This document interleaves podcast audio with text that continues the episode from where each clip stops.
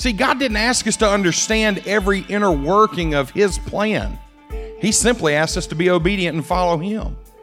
See, He said God would give us the peace that passes all understanding, that surpasses, that exceeds our very comprehension, which by nature says we can't comprehend it. You know, a lot of times we want successes in our lives, but if we truly trust God, He understands what we can handle and what we can't handle. Because God understands that the higher we rise, the more people want to bring us down. And so, if you're going to have success, you're going to have to learn to ride those highs and those lows with the peace that passes all understanding. In today's world, we are faced with decisions, stresses, and potential make or break moments in our lives. How do we handle the pressures that come with daily life as a Christian? In today's message, we look at the story of Joseph, his journey, and the peace of God that passes all understanding. Amen. I want to talk to you this morning about the peace that passes all understanding, more importantly, the peace above comprehension. And I want you to think about three things as I go through this message this morning. One of those is what is it? What is the peace of God? How do you get the peace of God? And then what do you do with it once you have it? So, as we think about that, I want to look at Philippians chapter 4, verse 7, and I'm just going to dive right in here this morning. It says, And the peace of God, which surpasses all comprehension, will guard your hearts and your minds in Christ Jesus. You know, the, the important parts of that passage hit you right out the gate, right? The peace of God. Okay? And it's going to it's going to guard our hearts, it's going to guard our minds in Christ Jesus. How many of you know we need protection for our hearts and our minds? You know, there's a lot of things vying for our attention in this world every day, every minute, every hour. And it's a constant struggle with our flesh and us trying to put it in line with God and His Word. And so, if we learn to find that peace of God that passes all understanding, the peace of God which surpasses all comprehension, then we no longer have to worry about guarding our hearts and our minds, but we allow God to guard our hearts and our minds. And His track record is perfect.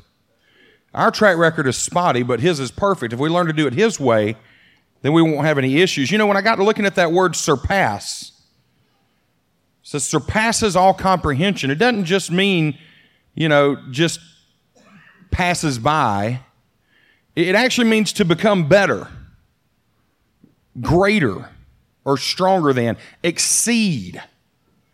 So when you think about exceeding our comprehension, is it no wonder that we don't understand how it works?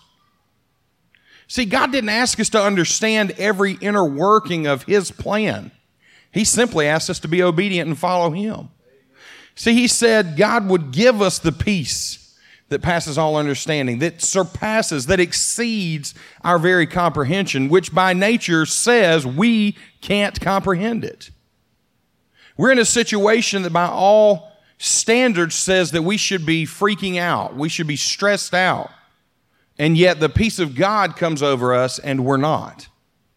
Let me give you some examples as you think about the peace that passes all understanding. See, God can give us that, that peace in every situation, such as being unhappy in your job. And I thought about that for a while and I thought, well, if I got the peace, how am I going to be unhappy? And so maybe a better way to say that would be when the struggle is real, when it's difficult, right? When it's not our favorite place to be.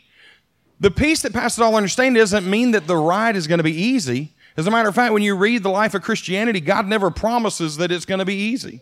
In fact, it's filled with difficulty all the more reason we need to learn how to find that peace that passes all understanding. So don't misunderstand. Just because you have the peace that passes all understanding doesn't mean you won't be in a difficult situation. And so you might be working for an employer or in a position that you're not really fond of. But if you begin to look for God's peace and to understand why you're in that position, then you begin to be fruitful with that position. You begin to change other people's lives. I don't always understand why God's asked me to do certain things. I can tell you the last particular school that I taught in was a tough situation. Now, after meeting with my leaders and, and people in charge of me, I fully believe that their hearts were in the right place. But I also believe that they had created a very stressful environment. And it was very difficult sometimes just to go to work because I knew that stress was potentially going to be there and be on me. And so I began to pray about that, began to ask God how to deal with that, and this is how you deal with it. You pray for that peace that passes all understanding so you don't have that anxiety. So you're not having a problem going to work and getting up in the morning. You begin to realize that you are making an impact on other people's lives and your attitude affects them. And if you're down, they're down. But if you're up, they're up. And so you begin to ask God to give you that peace. And then all of a sudden you realize, yeah, I guess it is a pretty stressful environment, but I'm not really feeling that stress because God has given me the peace that passes all understanding. Let me give you a few other situations here. How about just a heavy workload in general or too many responsibilities? Sometimes we take on more responsibilities than we've been asked to. I, am I'm, I'm guilty of doing that. I want to pitch in, and so sometimes I offer or volunteer to do stuff that nobody necessarily asked me to do. And it ends up creating stress and taking away that peace. But God will give us peace even when we've taken on a heavy workload, even when we've taken on too many responsibilities. What if we have to work long hours or have a spouse who has to work long hours? Or better yet, what if we work for poor management that provide unclear expectations and they give us no say in the decision making process. Isn't that pretty much all of us? You know, what I figured out was going into education, everybody wants to climb the ladder. Let me rephrase that. In life, everybody wants to climb the ladder.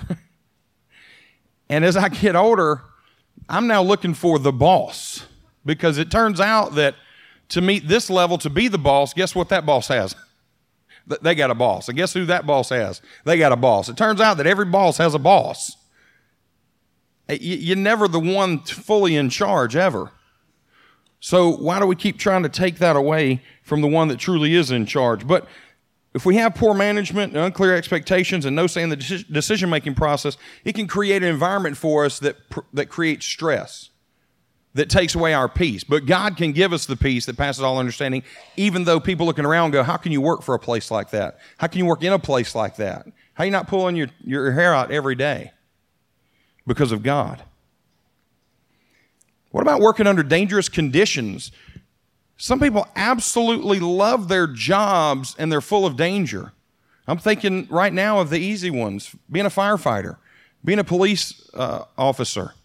Extremely dangerous conditions just for those two jobs right there. And that's just to name a couple. And I think you guys can all think of several others. And I know people, they, they love doing what they do, but in order to do that job, they've got to put themselves in harm's way. And so, God, being God, can provide that peace that even though the world says, man, why are you not just going crazy because of the environment you're in? How are you not scared? How are you not worried? And God is the one taking care of that and giving us the peace even in those situations. What, you know, sometimes we think of stressful situations as only bad things. I've, I've named a few of those already, right? But what about the possibility of a promotion or even getting a job? That can be stressful in itself, can it? That can be nerve wracking. But God allows us the peace that passes all understanding, especially if we give Him that opportunity or that authority to open and close the doors that He wants us to walk through.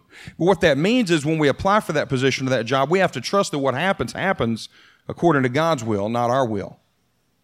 You know, I got a brother who is extremely qualified, but continues to not be able to get the job that he's pursuing right now. And what he and I talk about all the time is the fact that God has another plan. Doesn't mean he won't get that particular position he's looking for sometime in the future. But what he's doing is rather than looking at it negatively, he's looking at it as, okay, Lord, you've got me here for a reason. What do you want me to do?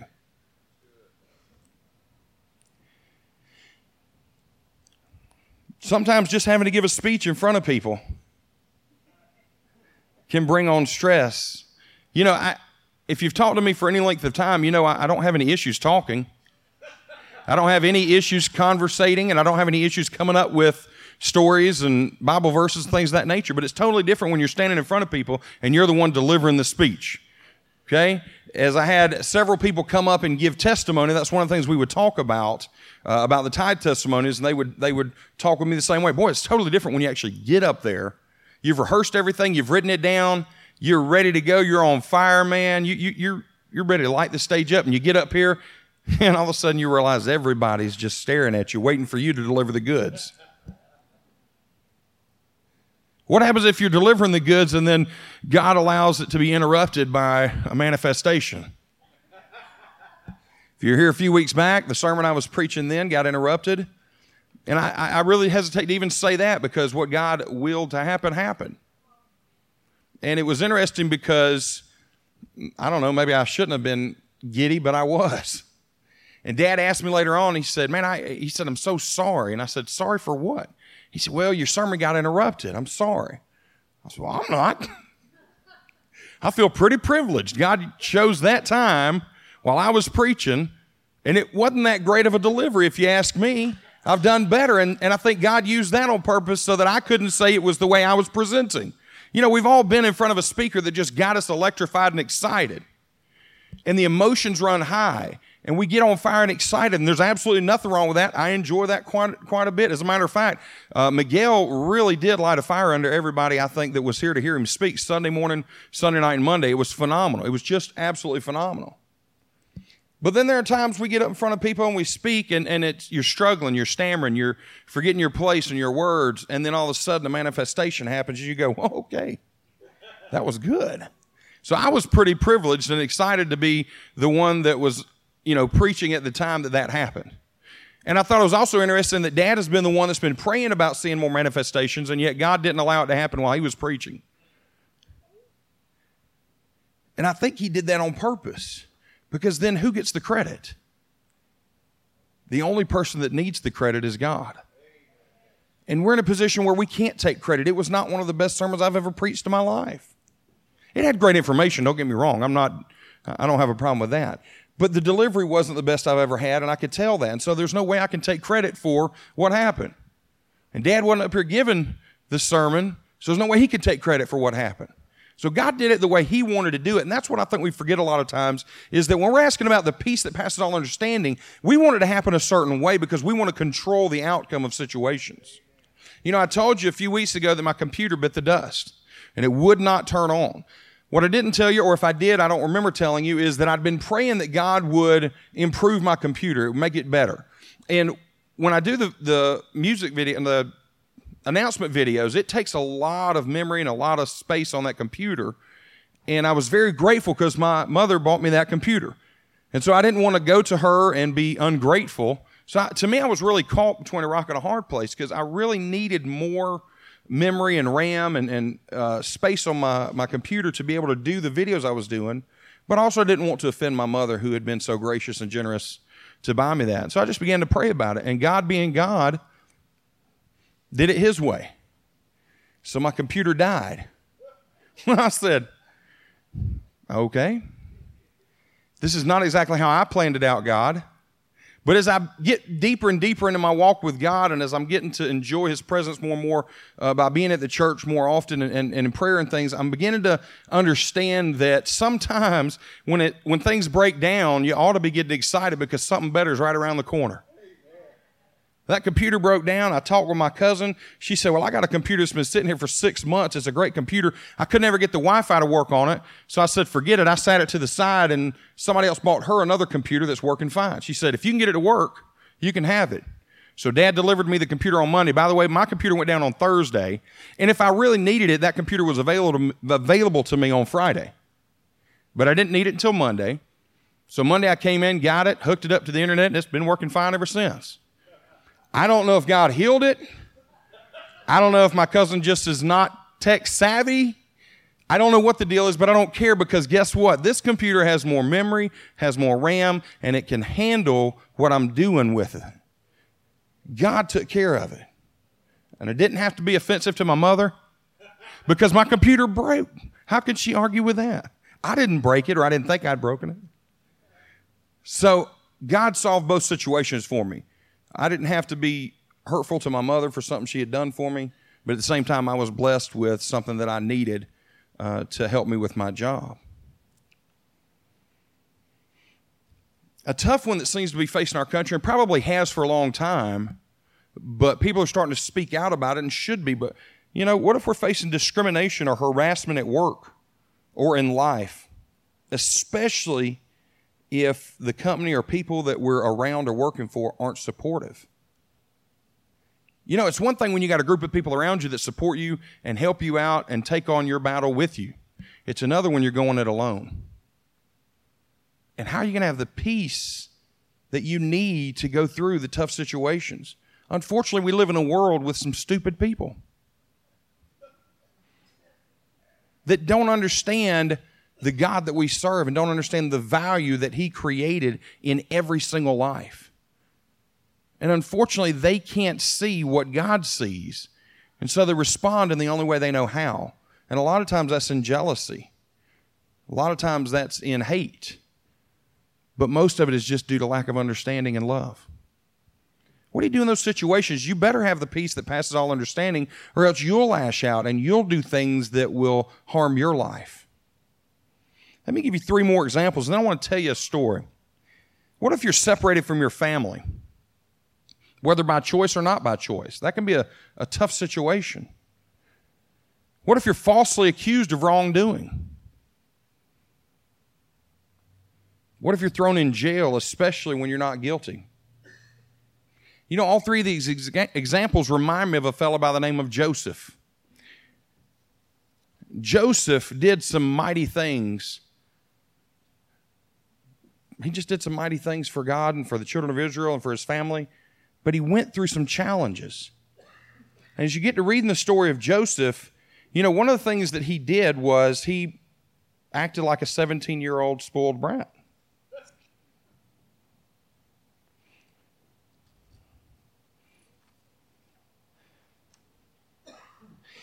In Genesis, it talks about Joseph being 17 years old, and like any good 17 year old youngest, I don't see Josh. Did he leave? Of course he did, because he knew I was going to be talking about him today. He doesn't believe me when I tell him that the youngest is always the most spoiled, but I'm telling you he is. And just like any good spoiled teenage young child, at age 17, Joseph ratted on his brothers. That's right. It says in Genesis 37 2, and Joseph brought back a bad report about them, talking about his brothers, to their father. And as you can tell, it probably didn't sit too well with the brothers. But that's okay. If that wasn't enough to push him over the edge, then he has a dream. Okay? And God shows him that eventually all of his brothers are going to bow down to him. So, being an arrogant little spoiled brat, he shares that dream with them. I just want y'all to know one day you're going to bow down to me. And for some reason, the brothers didn't receive that very well. But they spared him. And then at some point, his daddy, just to make things worse, gives him this nice, beautiful coat which wouldn't have been a problem, except I don't read anywhere where he did that for any of the other brothers. So now he's ratting them out. He's telling them how he's going to bow down to them. And then he's getting special gifts from his dad. It would make any older brother crazy. Spoken from an older brother who had a younger brother who received many gifts like this.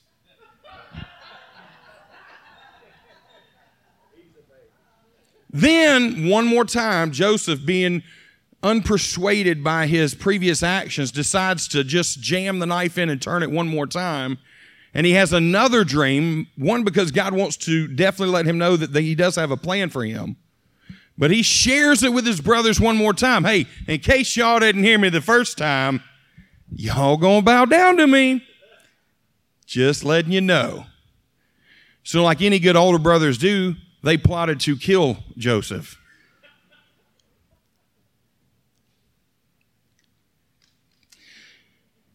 So, thankfully, one of the brothers had a level head, Judah, and he said, Well, let, let's don't kill him.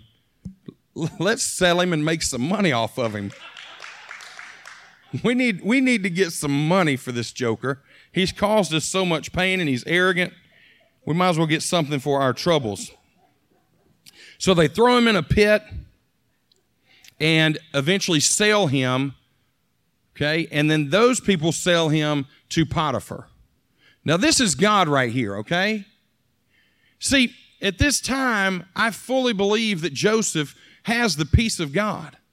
And the reason I believe that is because of the following scriptures where it talks about in Genesis 39, where Potiphar saw Joseph and he, and he and Joseph it says that in 39 2, the Lord was with Joseph, so he became a successful man. And he was in the house of his master, the Egyptian. And now his master saw that the Lord was with him and how the Lord caused all that he did to prosper in his hand. Let me say that part one more time. Now his master, this was Potiphar, saw that the Lord was with him. If you're around somebody that's pitching a fit, crying, whining, and stressed out, are you seeing the Lord working through them? So I'm using that as an example, and I believe it to be that Joseph knew God was in control. Again, the journey's not easy. But Potiphar saw this. And so what did Potiphar do? Potiphar saw that favor and he put Joseph in charge of everything, put him in charge of his entire house. So now Joseph's riding high again and things are going well. In fact, it's going so well, women are literally throwing themselves at him. So Potiphar's wife sees Joseph, likes Joseph, and wants Joseph. But Joseph, being a man of God, realizes that obviously this is not something he should do. And I want to I want to make the point right here that with success comes temptation. You know, a lot of times we want successes in our lives but if we truly trust God, He understands what we can handle and what we can't handle. Because God understands that the higher we rise, the more people want to bring us down. And so, if you're going to have success, you're going to have to learn to ride those highs and those lows with the peace that passes all understanding. Because there are people, more importantly, there are spirits. The Bible says we wrestle not against flesh and blood, but against spirits, principalities of darkness. And Satan is always wanting to chop us down. So with success came temptation. But having no success in persuading Joseph, Potiphar's wife lied on Joseph and it landed him in jail. He was falsely accused. It didn't matter. He's still in jail. How many times we've been in a situation that seems very negative by human eyes that we didn't we don't feel like we deserved? You know? But God had a plan.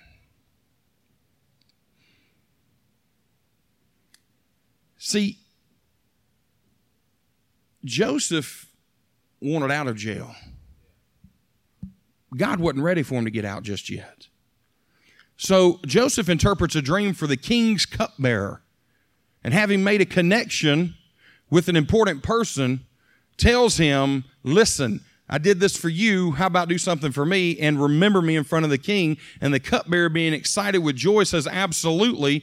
And just like any person in his position totally forgets about Joseph. So here Joseph has hope that he's about to get out of jail, but God had another plan. What says in verse 39, I'm sorry, chapter 39, verse 21, but the Lord was with Joseph and extended kindness to him and gave him favor. There's that word again, gave him favor in the sight of the chief jailer. The chief jailer committed to Joseph's charge all the prisoners who were in the jail so that whatever was done there, he was responsible for it. Check this next part out. The chief jailer did not supervise anything under Joseph's charge because the Lord was with him, and whatever he did, the Lord made to prosper. God put so much favor on him that the man in charge put Joseph in charge. Let, let me remind you Joseph was there because he was an inmate. Joseph hadn't put in an application to work there. He was being held there.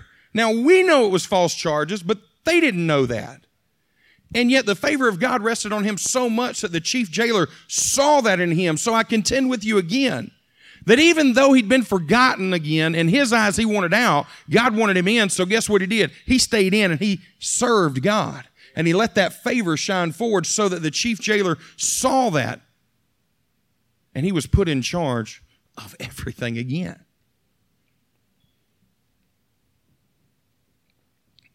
You know, we want the vision of power and charge, but not always the journey that gets us there. Joseph was shown to be in a great power, uh, I'm sorry, a place of great power early in life, but before everything went haywire in man's eyes. But everywhere Joseph went, he was given favor by God and put in charge, and he prospered. You know, God will do the same for us if we just trust him in his way. Quit trying to worry about how we think we're supposed to get there. That's that. peace of God that passes all understanding. Remember what I'm telling you about today is what is it? What is the peace of God? That's what I'm trying to communicate to you today. Is that even though you're thrown in jail falsely, God is going to let man see him through you if you'll allow him to, and he will prosper your journey. He will make you successful. Remember, it's, it's, it's God's plan, not my plan. Then Joseph catches a break. Pharaoh has a dream that he can't interpret. None of the magicians can interpret, and none of the wise men, or quote unquote so called wise men, could interpret either.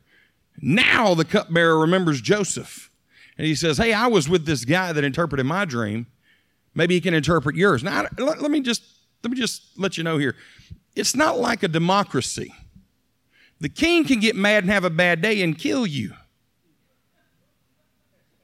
So you're already in jail.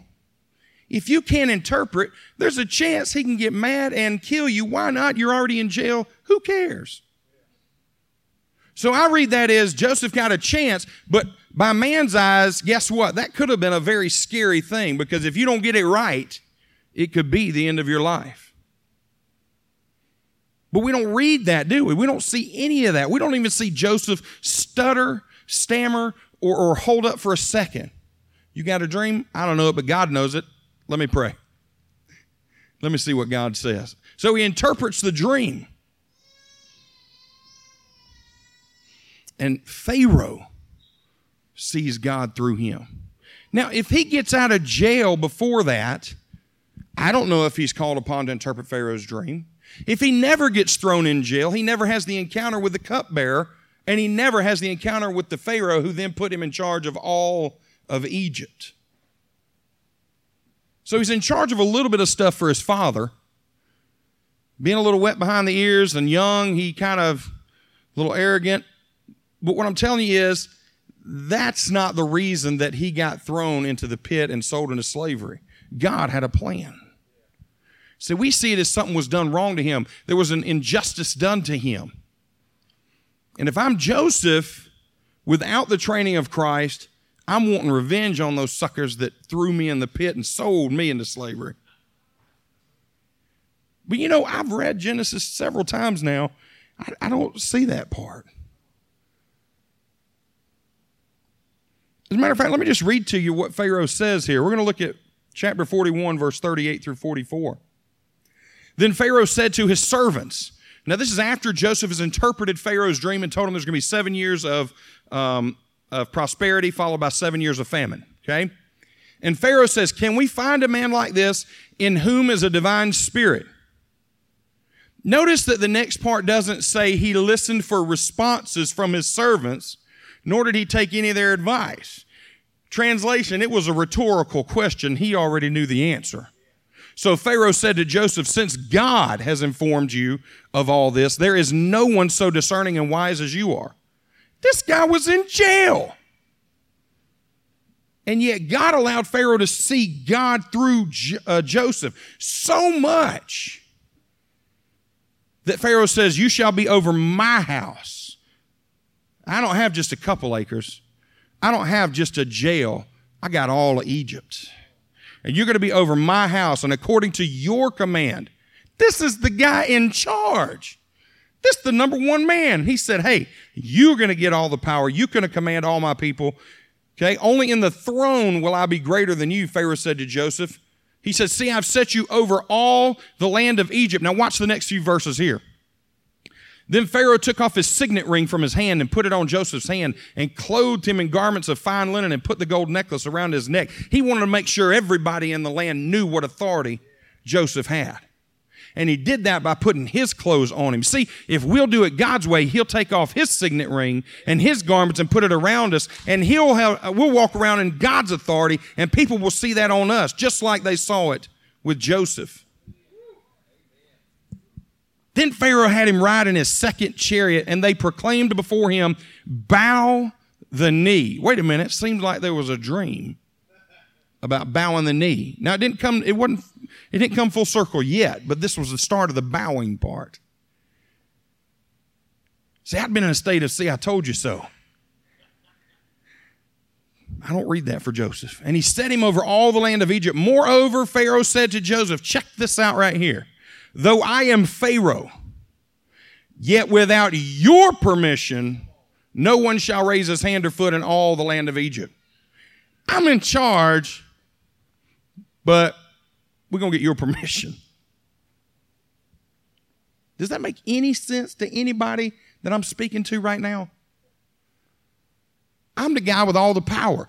You tell me one leader of any nation, country that doesn't have just a little bit of an ego and wants to be the person in ultimate power. And yet he says nobody's going to move a muscle without your say so, without your permission. Gave him everything.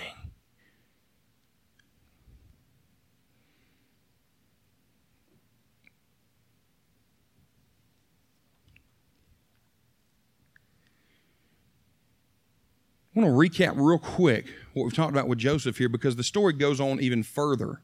And I'm going to shorten the last part before I, I kind of recap because I want, I want to make the point of what is the spirit, what is the peace of God, okay?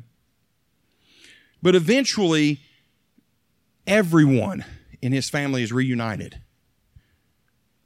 Here's the part you may not realize it took over 20 years for that to happen. See, we're frustrated and struggling for things in our lives because they haven't come about after six months, after a year, after five years, after 10 years. It took over 20 years for that dream to come full circle. And in that time, there's obviously other lessons about how Joseph grew up and how Joseph matured. And maybe there was a time where he would have done an I told you so. But by the time we get to the reunion, he gets so overcome with emotion that before he reveals himself to his brothers, he has to leave the room to cry for a minute because he don't want to see he don't want them to see him break down. But he's so overcome with emotion, not hatred, but love. He's so overwhelmed with love. How did he make it to that point without the peace of God? See, my comprehension says he should have broken down multiple times throughout that journey. But he didn't. The only way I know you do that is you get the peace of God that does what? Surpasses all comprehension, that exceeds it. So let me just quickly recap this for you here. Things are going well. Had a dream about being in charge, had two dreams. His father was showing him tremendous love. He even got his own very own coat. Now I'm in Joseph's perspective, right? Things are going really well. Everything's happening for you. He don't realize his brother's about to do some bad things to him. Then things are not going so well. Gets sold into slavery. Then he gets sold again. But then things are going well again because God has seen through him. So now he's put in charge of everything. Then things aren't going so well. People are lying about him. Gets thrown in jail. Gets accused of doing, you know, sleeping with another man's wife. But then things are going well again. God's, God's showing through him again, and the chief jailer sees God through him. So now he's put in charge of the whole jail. Then things aren't going so well because somebody of importance forgot him. Then things are going extremely well. Interprets the dream of the most important person, the Pharaoh of the land. Then he's put in charge of all of Egypt. You know, there's so much going on in this world that it's easy to lose track and to lose focus. The only way you're going to make it through all of these challenges and these ups and downs and things going well and things not going well is if you find that peace of God in order to find it, you've got to be able to identify it. So, the whole purpose of the message today was to help you see what is that peace that passes all understanding. And I gave you multiple examples in a story of Joseph. Without the peace of God, you will break in those situations without knowing who Jesus Christ is, you will not survive all that this world throws at you. You've been listening to Sunday sermons from Southside Christian Fellowship Church, a place where you are loved, accepted, and received, a place of healing, a place of prayer, a place of hope. We invite you to join us this Sunday and every Sunday. For service times, location, and other information about the church, please visit our website at southsidechristianfellowship.net. Again, that's Southside Christian Fellowship